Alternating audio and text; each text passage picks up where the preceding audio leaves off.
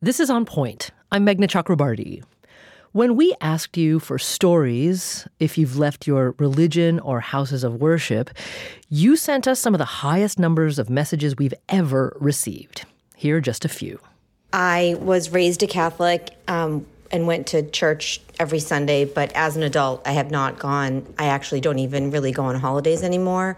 I think that the reason for that is the views of the church on things like divorce, same sex marriage, and abortion just don't align with my views. We were raised Catholic.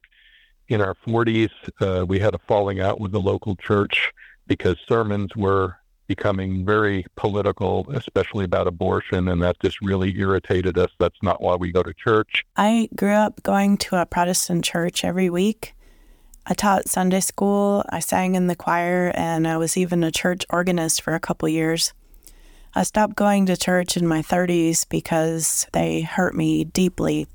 I got postpartum psychosis after the birth of my second child, and the pastor of the church we were attending accused me of being possessed by a demon. So those were on point listeners Kristen Fowler in Lexington, Kentucky, Bill Henley in Oregon, and Bridget Bishop in Norfolk, Massachusetts, sharing some of the deeply painful reasons many Americans have left their churches. They are among the 40 million Americans who have stopped going to worship services in the past 25 years alone. Now, that 40 million number includes people of all faiths. But today we're going to focus on Christianity because it is the faith that the majority of religious Americans practice. And because the surprising fact is, most of those people who have left their churches have done so for remarkably mundane reasons. So, what does that tell us about the perceived centrality of organized religion in American life? Well, joining us now is Michael Graham. He's the program director for the Keller Center for Cultural Apologetics. It's a group underneath the Gospel Coalition. Mike, welcome to On Point. So good to be here, Meghna. Thank you. And also with us today is Pastor Jim Davis. He's the teaching pastor at Orlando Grace Church. Pastor Davis, welcome to you as well. Thank you for having us, Meghna. And Mike and Pastor Davis are co authors of the book, The Great Dechurching Who's Leaving, Why Are They Going, and What Will It Take to Bring Them Back? Now, I just want to emphasize once again that that 40 million number, of course, includes Americans of all faiths. But just because Christianity is such a major part uh, of that 40 million number, I'd like to confine our our uh, our analysis to uh, American Christians. So, first of all, both of you are in Orlando, Florida. And Pastor Davis, let me just start with you. I'm wondering if your own congregation, if you have seen uh, the effects of this rapid decline in the people who are physically attending services? Well, we've certainly seen it in our city in a major way. Uh, our church is actually growing right now, but I know that's not the uh, the norm for many churches around the United States. Okay, so by, I should note that both of you um, are at the same church as well. Okay, well then you said you see, you've seen it in your city in Orlando. You, would you guys like to describe what has been changing in Orlando?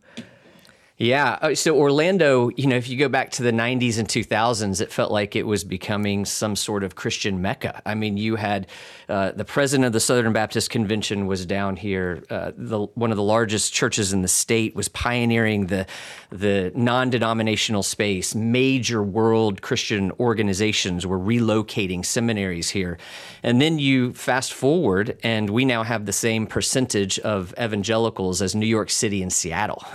So it, we're seeing a, a, we're seeing this trend as heavily as most any city. I think the latest statistic that I saw has us at the sixth most dechurched city per capita by per capita in the United States. Oh wow! Okay, so that is a precipitous decline in a remarkably short period of time. Um, in your book, you you um, both of you go through thoroughly about the whys, and of course, that's the the heart of our conversation today, which we'll get to. But my the question that immediately um, comes to my mind after hearing about such a rapid decline is: Is it consistent across different groups of of Christians, right? So uh, let's just take it by race, for example. Is the is the rate of um, dechurching amongst different uh, uh, uh races or ethnicities in America the same? No, the the rate of dechurching is a little bit faster among Asian Americans, and it's a little bit slower among Hispanic or Latino Americans. And it's about the average of the bell curve is uh, is there for those who are Caucasian or African American. Okay. Do you have a sense as to why, let's say, for Hispanic Americans, their rate of dechurching is slower? You know, th- these that's a sociological question. Um, if if our social scientist Ryan Burge were here, I think if Ryan were here, he would probably say something to the effect that the the rate of decline from first, second to third generation Hispanic and Latino Americans of of the religion that they were bringing to, into the country is more sticky than it is for immigrants of other ethnicities. Uh-huh. Okay. So that leads me to the next layer here of uh, rates in different age groups. I mean, overall in the United States, we see younger Americans as reporting to be um, less religious than older Americans. Is that the same for the actual dechurching? So it's complicated. Okay. Um, the the dechurching that's taking place is is hitting every age category in the country. Uh, what what's interesting is the rate of churching uh, in counties that are older in nature is worse. However, when you look at the people who are dechurching, they are typically dechurching in the 13 to 30 age range. Mm. So, in particular, 18 to 29 is the is the time at which most Americans identify as being the least religious, and then it uh, accelerates from there. Most people identify as being most religious and most likely to attend in the zero to 18 year old time frame. Mm, okay. You know, I want to just want to uh, emphasize um, an important point that when we speak of dechurching, when you, the two of you, write of dechurching, you're, you're, you're speaking about people who no longer. Uh, who attend less or don't attend at all, right? Um, uh, or aren't affiliated with any specific church. We're not talking about a loss of faith. That's a, not at all what we're speaking about here. I just want to double check that is correct, right? Right, right. In the sociological categories of belief, belong, and behave, we are studying belonging. Okay. So um, that, that's very important. The way we defined dechurching for the purpose of our study was someone who used to attend at least monthly and now attends less than one time per year, uh, which doesn't even include those who might just go on Easter or just Christmas. Um, so you could make an argument that the shift is even larger than than our study shows. We wanted to be as conservative as possible in the way that we studied it. Okay. Now you uh, you surveyed what some seven thousand people, right? Or, or, you used Ryan Burge's. I think he's the one who did the survey of the seven thousand. Is that right? Yeah. So we we commissioned the study yeah. with Ryan. We did a three phase study, seven thousand total people over the course of three successively granular studies, um, zooming more and more in Okay, good. I just I'm always uh, keen to be sure that people understand where the data come from. So um, thank you for clarifying those things. Now I have just two more groups of Americans that I just want to talk about uh, to see if there's any difference in their rates of dechurching. What about um, uh, between men and women? Yeah, so the rates of dechurching among men and women it varies pretty widely depending on which profile that we're talking about. So and you should do this. Pick up a copy of the great dechurching so that you can get a much more granular look at you know all of these different profiles. But in the book we outline four different profiles of dechurched evangelicals a mainline dechurched profile and a roman catholic dechurched profile. Those different groups vary pre- pretty widely in terms of their rates of men versus women. You have groups like the ex-evangelicals who are predominantly female, 68%. And then you have groups like the BIPOC group um, out of BIPOC, uh, BIPOC people who left evangelical churches. They're predominantly men, 68%. So it just depends on which tradition that you're looking at. As well, uh, the dechurching that occurred out of mainline context is overwhelmingly female as well. Mm, okay. And by the way, um, I actually do have the book. I just think it's incredibly boring for listeners to hear me explain research that uh, that our guests have actually done. So that's why I'm I'm asking you what may seem like obtuse questions, but it's just so that we can all, uh, you know, and our family of listeners can have a, uh, a shared foundation for getting to the the big questions about why this matters.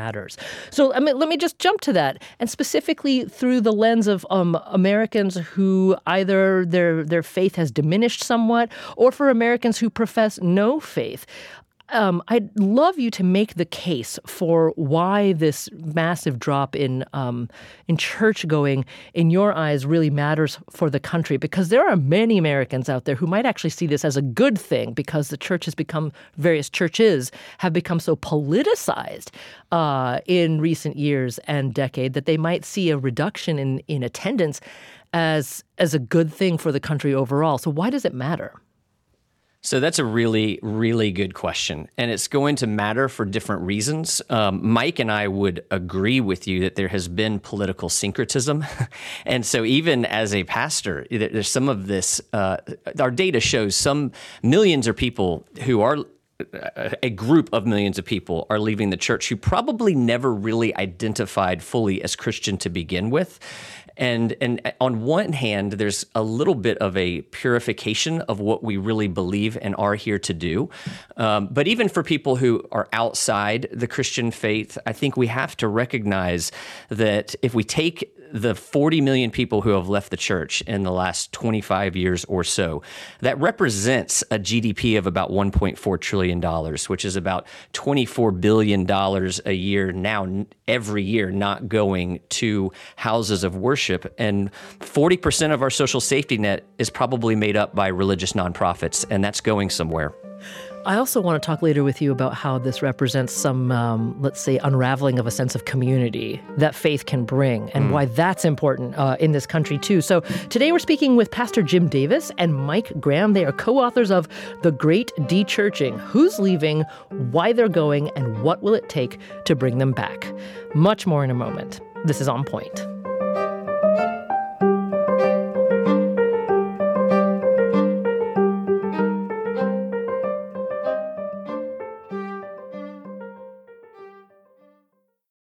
Support for the On Point podcast comes from Indeed. We're driven by the search for better, but when it comes to hiring, the best way to search for a candidate isn't to search at all. Don't search, match with Indeed. Ditch the busy work and use Indeed for scheduling, screening, and messaging so you can connect with candidates faster. And listeners will get a $75 sponsored job credit to get your jobs more visibility at Indeed.com slash OnPoint. That's Indeed.com slash OnPoint. Terms and conditions apply. Need to hire? You need Indeed. The world's clean energy future relies on ancient elements still in the ground. Without mining, there will not be a clean energy transition. But pulling them out of the ground comes at an environmental and human cost. Mining is intrusive, but the results are the building blocks for products that we use every single day. I'm Meghna Chakrabarti. Join me for Elements of Energy Mining for a Green Future. Five consecutive episodes right here, so make sure you're following this podcast.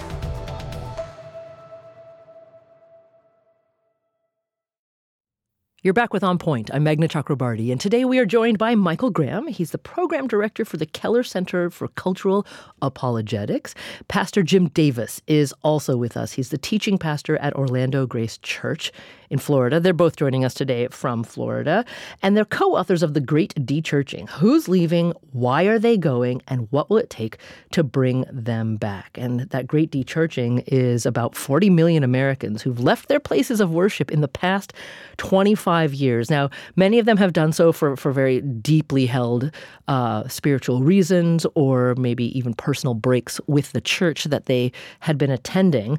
But one of the major takeaways from, uh, from the Great Dechurching book is that for most of this 40 million who left their houses of worship, uh, it has a lot more to do with the reality of daily life than it does with any political or spiritual reckoning. I grew up in the Episcopal Church, and I never really pursued it after going off on my own. I think it had something to do with just not having a local church because I moved away. And my husband is not religious. I left the Catholic Church um, many years ago because I thought it was extremely boring. I do not currently attend church because in my town, and I'm sure this is the case for a lot of other medium sized cities, there is not a church with people in my age range. My main reason for not going to church right now is because I'm taking care of an elderly parent and there is a time conflict and a not being able to leave her alone. So my Sundays are filled with caring for my parent.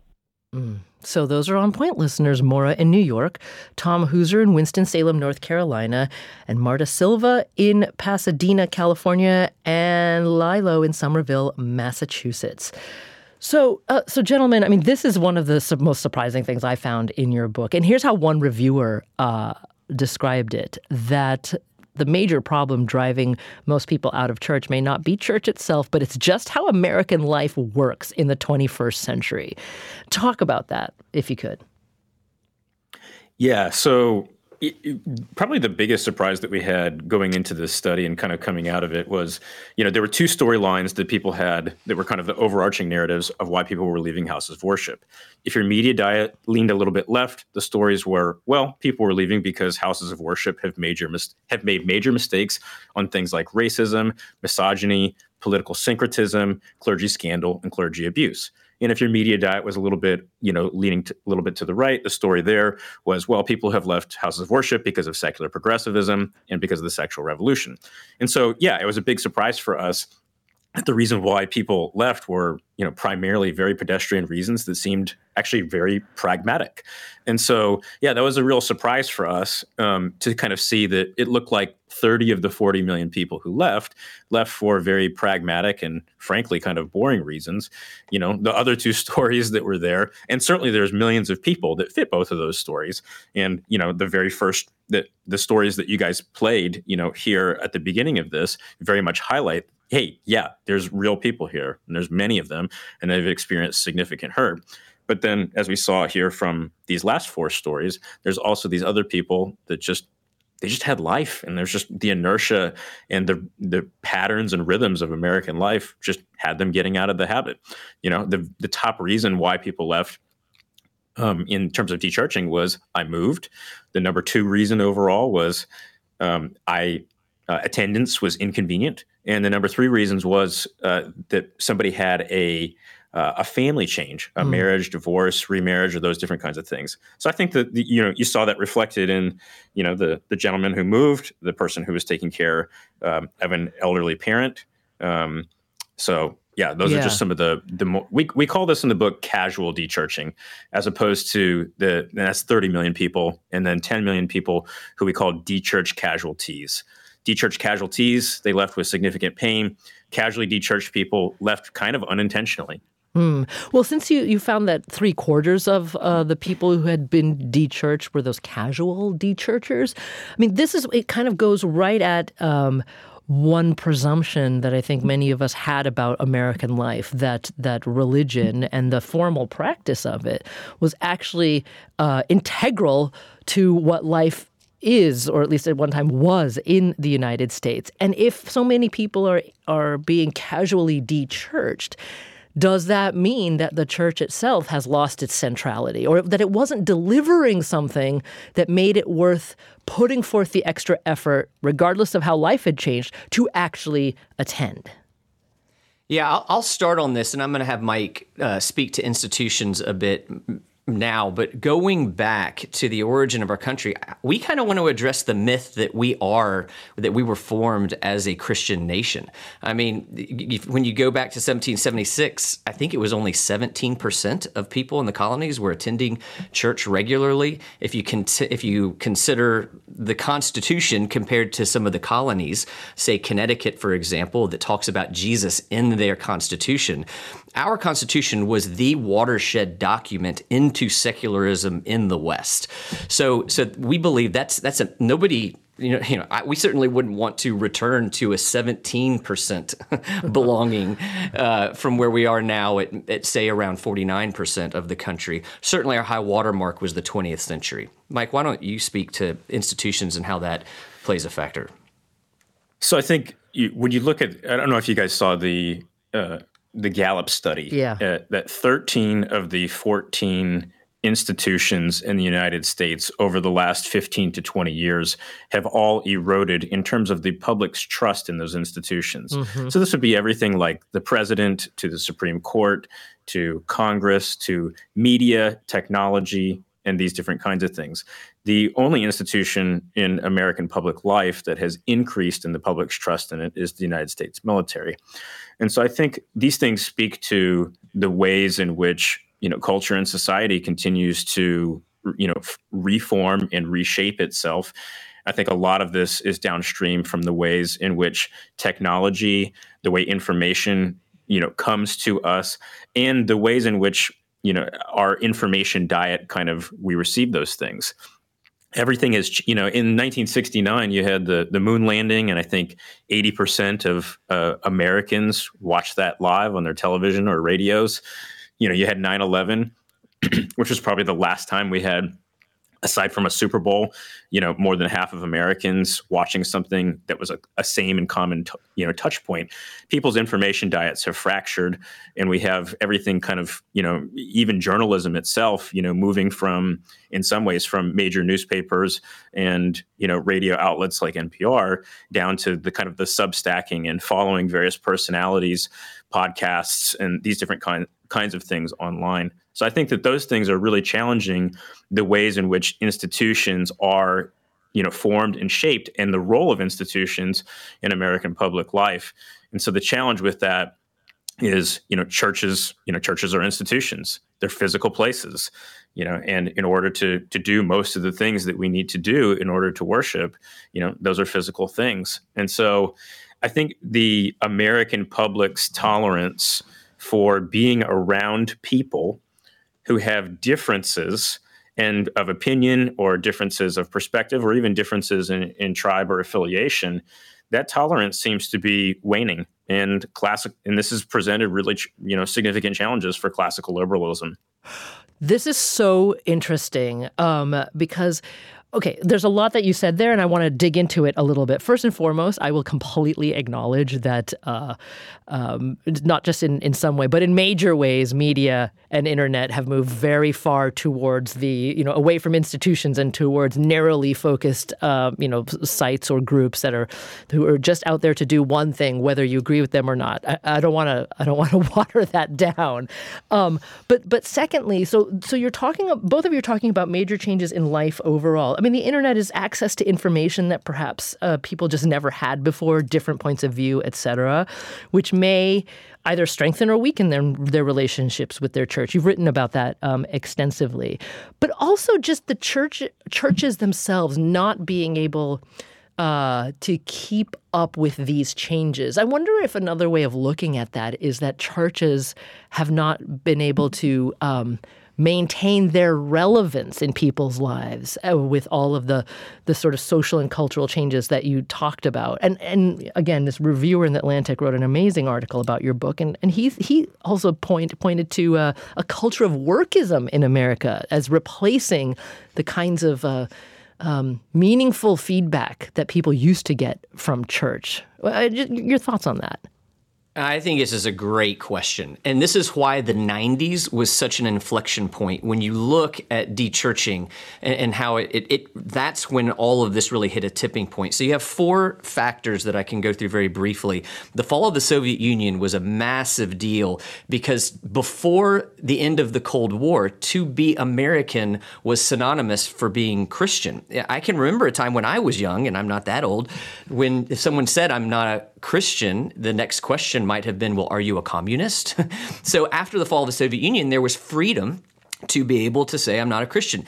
Uh, then you have the uh, internet coming into uh, our schools and, and libraries predominantly. At that point in the 90s, you have um, things happening like the advent of the internet cafe. Um, so you have these aspects, but then really at the close of the 90s, when you have 9 11, our national enemy overnight goes from the godless atheists to the religious fundamentalists. and so there was another reason for people to say, if that's what religion is, I don't want to be a part of it. And so what you saw in the 90s was were people uh, dechurching more on the secular left, more in Roman Catholicism and and mainline. But now you fast forward to where we are now, and dechurching is happening on the secular right at twice the pace, almost catching up in the full number of those who have dechurched on the secular left. That okay, so let's take that to the next phase then. Where are they going instead? Well, that's well, go ahead, Mike. Yeah, so I think um, in terms of the secular right, you know, it, it's no great surprise from 2015 to present that I think for some people there's been a there's been a revealing. You, you know the word apocalyptic. Mm. Um, you know, not not talking like 2012, the sense of the term, but the actual definition of a revealing. Yeah. So I think one of the things that's been interesting about the internet is that with the advent of the like button and all of the dopamine that comes in that, it's incentivizing people to be increasingly increasingly more honest, and particularly as social media becomes you know, very algorithmically driven. Well, people end up with people who are seeing what they're posting in ways that you know creates a feedback loop and so that feedback loop is then incentivizing people to become more honest on more controversial topics. I remember growing up, you know, religion and politics, well, those were not supposed to be things that we discussed in public. But in the advent of social media, you now have this incentive structure um, to for people to share their thoughts on those things. And so I think those things have generated people, you know, having greater honesty about what are their actual perspectives, um, not just with, with respect to political affiliation, but even down to policy matters and people want to use these platforms to exert influence you know kind of the digital megaphone so where i'm going with that and where i'm going with that with, with respect to the secular right is i think for some people and not not everybody but i think for many people what's occurred is people are being more honest about what are their biggest wants and what are their biggest fears and I think for some people, the politics flag was maybe flying higher than the Jesus flag. And I think in the 90s, that was, you know, more revealed on the, you know, the secular left as people left, you know, on the, you know, from mainline and to some degree, to a lesser degree, Roman Catholic traditions. And then out of, you know, evangelical churches, I think many people probably the you know the political flag was flying higher than the jesus flag you know there. And so now the const you know do you find do you want to go to church where you have to sit next to the pews from somebody you know who votes differently you know that votes differently than you? Wouldn't you rather go to a political rally where you kind of feel like maybe you have more you know solidarity from either a civilizational level ethnic level or in terms of just the constellation of wants and fears that you have. So I think in many ways, we've experienced from 2015 to present an apocalyptic event in the sense of the revealing of where people are kind of really at. Yeah. You know, this is a really, really important point. And I'm going to quote Ryan Burge, who, who, uh, helped with all of the the uh, the data gathering f- uh, for your book.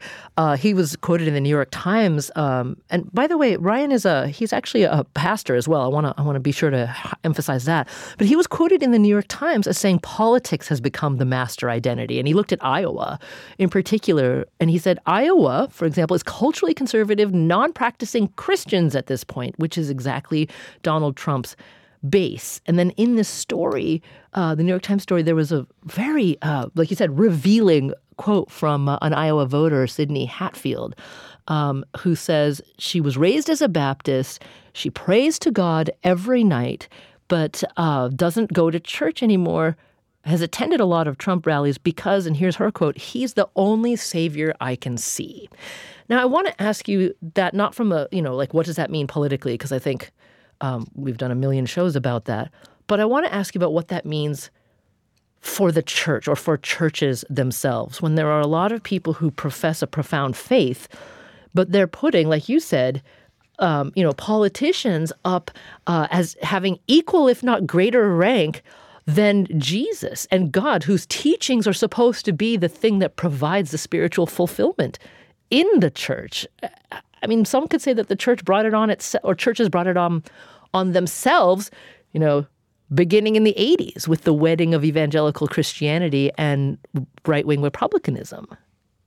Well, I definitely think the rise of the religious right and some of the political syncretism that you saw in the 80s and 90s um, has had has had some fallout, and I I think it's logical fallout. Anecdotally, in our own church, just so you know, there was a big push in 2020 for uh, by a contingent of people for me to authorize the handing out of right wing voter guides in worship in November of 2020.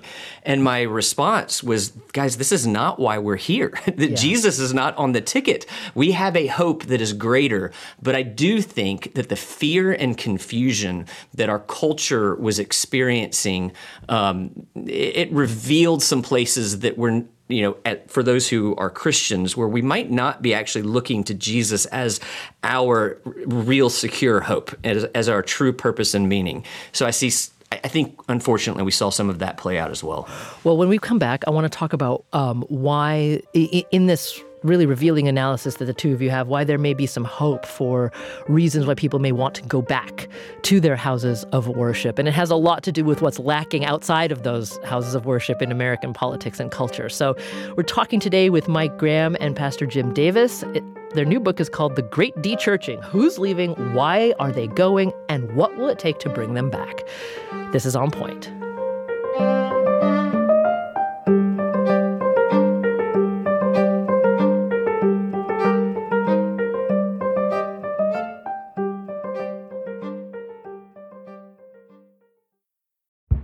Did you kill Marlene Johnson? I think you're one of the first people to have actually asked.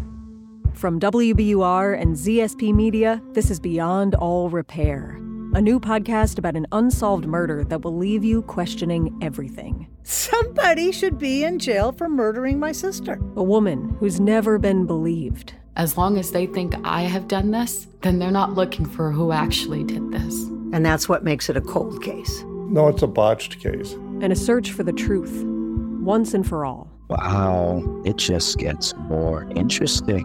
Beyond all repair. Listen and follow wherever you get your podcasts. Be careful. You're digging in a place that's been very peaceful for a while. Do it anyway. Dig.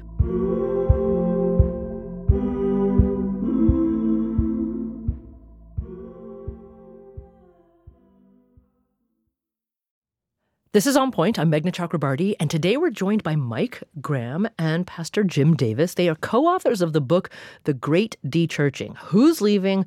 Why are they going? And what will it take to bring them back? And as I said at the top of the show, when we asked you for your stories about why you're no longer attending your houses of worship, we received one of the highest numbers of responses we have ever received. So uh, here are some more uh, of what you had to say.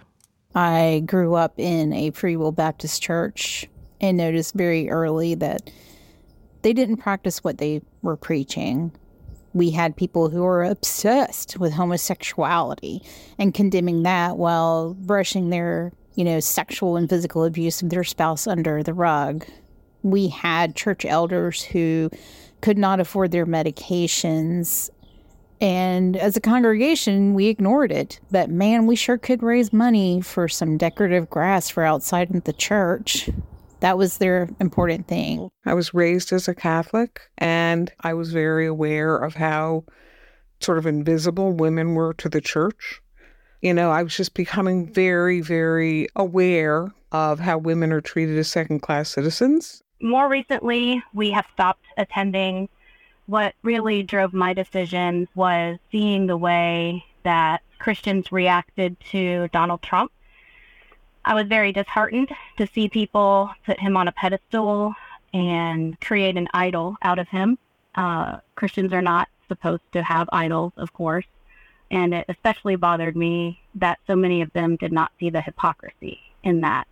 So those are on point listeners Amanda Good in Spartanburg, North, South Carolina, Liz Brown in Bourne, Massachusetts, and Emily Singletary in Cary, North Carolina. Now, Pastor Davis uh, and and Mike, I, I want to get a deeper understanding from you about maybe through a certain contradiction, there's actually a way forward to welcome more people back into church. And, and, that is this that we, we touched on this a little earlier that American life has changed so much, um, not just socially, but I think in people's own. Um, you know the pressures put on them in your in your in your um, composite characters in the book. You know, you talk about, for example, a working mother who just does not have time to go to church on uh, when Sunday rolls around because there's so many other demands on her and the focus on work also as a as a as a place for spiritual fulfillment, right? Being defined by what one does. But then, then there are the economic pressures too, right? Like you have to be able to work and save enough for retirement or cover your health care, pay your rent, etc. That these things take up a lot of spiritual and emotional space. But of course, you know, my view, and please do correct me if I'm wrong, but church was supposed to be or could be one of the antidotes to those kind of pressures in life. That here was a space where one could share, you know, fellowship and community with others, uh, and in fact receive relief from those pressures. First of all, is that an accurate uh, understanding of part of what church part of what church is supposed to be able to provide for people? Oh, I couldn't agree with you more. And one of the things that we found that was surprising is that dechurching is hitting the lower educated lower income the hardest. Because this is this is who the life transitions hit the hardest. When there's not a safety net when divorce happens or someone becomes a single parent however that happens without that kind of financial safety net they're the ones who have to work longer hours and more unusual hours. Actually uh, only 3% of evangelicals with a master's degree in our study had dechurched. So certainly there's an economic piece to this but as we've find our identity increasingly in work. It moves us away from the, I would say, God given, uh, not just advice, but command that we need to take a day and rest. And we need to take a day and come together and worship and experience that community. It's, it's, it's what we were designed for. And so it doesn't surprise me that you would see this downward spiral the, the more we get drawn into one thing and away from what I and you know most Christians would say we were designed for. Yeah, you know, I, I, I there's something very particularly American uh, about this.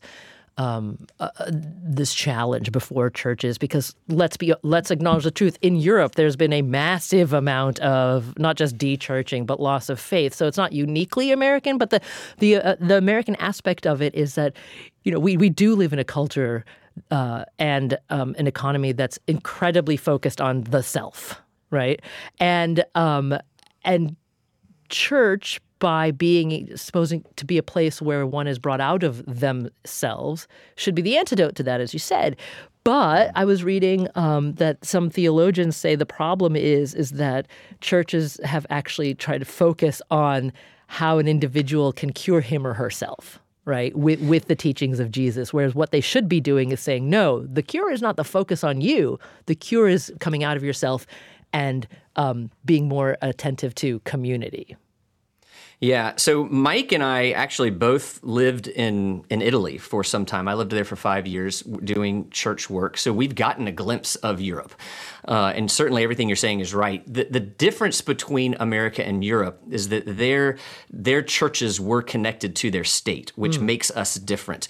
Uh, sociologists have long referred to the United States as stubbornly religious because generally, the more economically developed a culture is, um, the less religious they are. But with the United States and Israel would be a, an exception as well, uh, that just hasn't held true. So they're, they're there's ways that we're on Europe's track and ways uh, that it that we aren't. But when you come to what, what you just described as what we would call, I think Christian Smith is the one that coined this moralistic therapeutic deism. Mm. You know, live a good life, and God, in a general sense, exists for your own therapy and and and you, you, even see a lot of Christian you know Christian sermons trending toward even going back to your word relevant. Obviously, there's a there's a good way to be relevant that Jesus intended.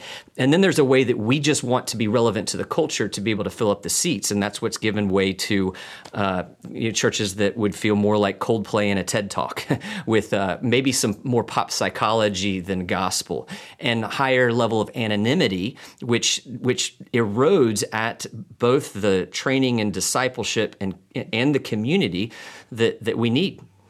So, um, I've been mentioning this Atlantic Review for a long time, but it was written by someone with a lot more, um, you know, personal practice and faith than me. So I'm leaning on it a little bit. This is from hmm. Jake Meador, who wrote uh, uh, last year um, about your book in the Atlantic, and he just put, he pointed out that maybe churches should actually be asking more of their congregants in terms of this is not a place where we're just going to focus on you and your troubles, but we're going to actually ask you to step outside of that and give more of yourself uh, to the fellowship that you might find here within these walls, and then also to the community in which that church resides.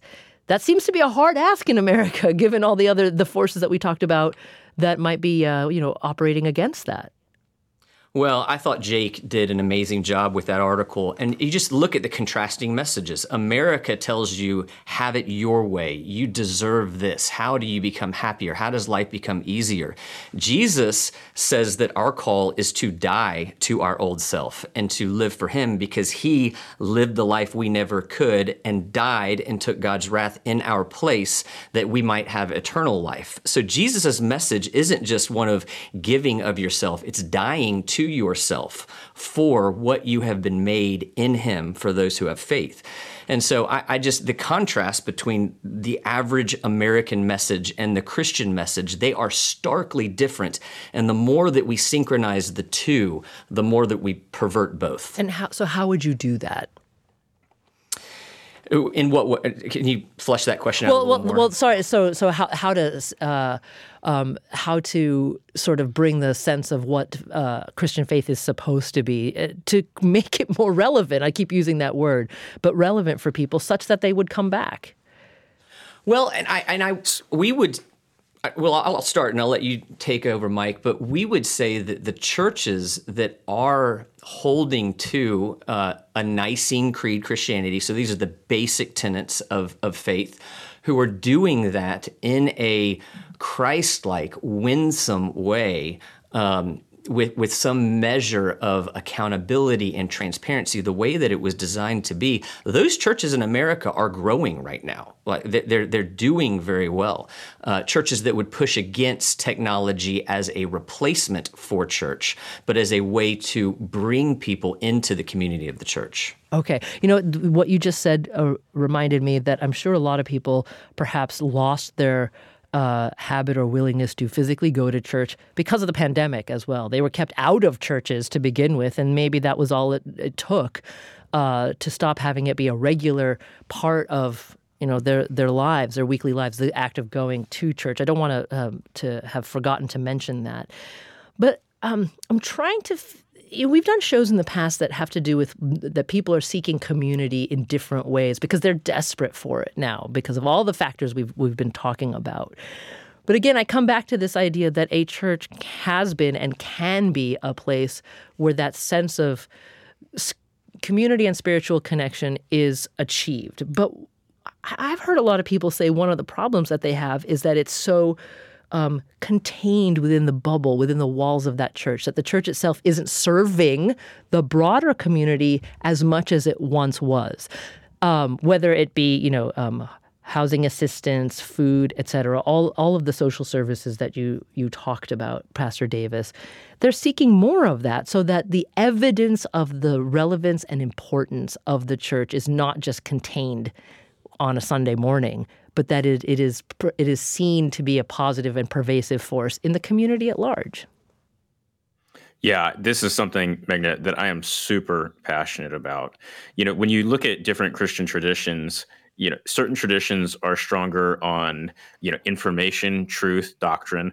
Other traditions are stronger on emphasizing the individual the individual's experience of the Christian life and the Holy Spirit and what those things mean, you know, at the emotional level.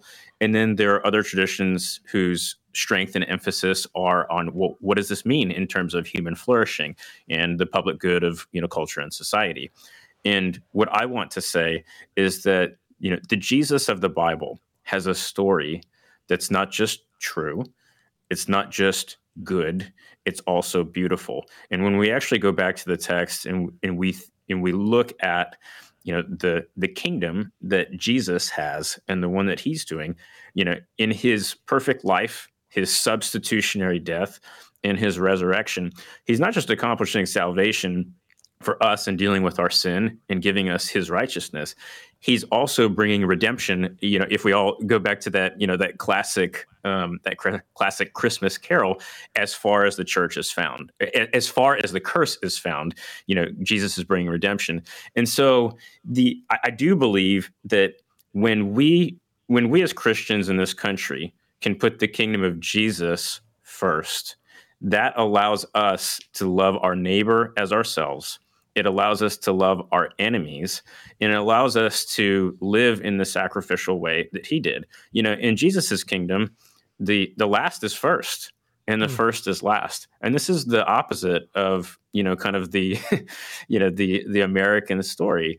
And so we have an opportunity to be kind of radically countercultural and really care for people particularly the least of these people who have really fallen through the cracks and people who are suffering and who have tremendous pain you know the, you know if you're listening to this and you have experienced you know tremendous church church hurt I, I just I want to to draw your attention back to the beauty of Jesus himself. In you know in John 6 um, 66 to 68 you know the, the disciples are having an interesting conversation with Jesus and you know some people have left you know have stopped following Jesus in you know and, and jesus has this interaction with his disciples and one of his disciples says well you know jesus where else would i go? Who else has the words of life? And so you know as a pastor you know for 15 years i've seen a lot of things and experienced a lot of pain myself. I'm probably very much at risk personally for dechurching given the things that i've seen in, ter- in terms of church hurt and pain and those different kinds of things. But who else has these words of life in this kingdom that's so radical and so so countercultural you know where else can i go and sit next to people who have all different sorts of ethnicities and identities and even you know tribal or other affiliations but yet together we can worship together and that jesus transcends all of those differences and these are things that can bring our you know our community together. Yeah you know, so jesus jesus is the he's the he's the horse. You know everything else is the cart. Well I, i'm actually so glad that that you said it that way because we got messages from listeners who basically said the same thing that it's not um, it's not their faith that that question, but their belief in whether or not the institution of the church or churches will ever practice what they actually preach, right? Be- not not just because of all the scandals and the horrible abuses, but just in terms of you know what they're hearing or how the church itself behaves within the community. And I just want to give Sarah from Los Angeles uh, a voice on this. She still identifies as a Christian. She's been so her whole life, but she told us that she left the church because it no longer seemed to reflect the Jesus she had learned about growing up. You're going to hell for this, you need to repent for that, and I just don't feel that that is the Jesus I know. It's not the God that I know. It's not the Christianity that I have come to find and was raised in. And I would personally, honestly, I would love to go back to church. I would love to be able to go and learn the gospel from a liberal minded perspective. I just, I, am not finding it. So we've only got a minute to go, and I'm really sorry. Written, time flies with these really, really interesting conversations. But do you think that more churches will be able to do what Sarah is talking about, what you've been both mentioned about going back to basics, or or or, or not?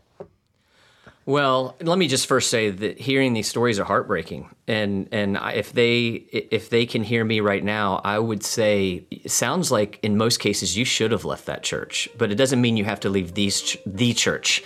And what we've seen in our study is over half of the people who have left church are willing to come back if they can find the true expression of Christianity. Hmm. Well, I want to thank both of you, Michael Graham and Pastor Jim Davis. Their book is The Great Dechurching Who's Leaving? Why are they going? And what will it take to bring them back? It's a really terrific book, absolutely fascinating read. Thank you both for joining me today. Thank you, Meghna. Thank you so much, Meghna. I'm Meghna Chakrabarti. This is On Point.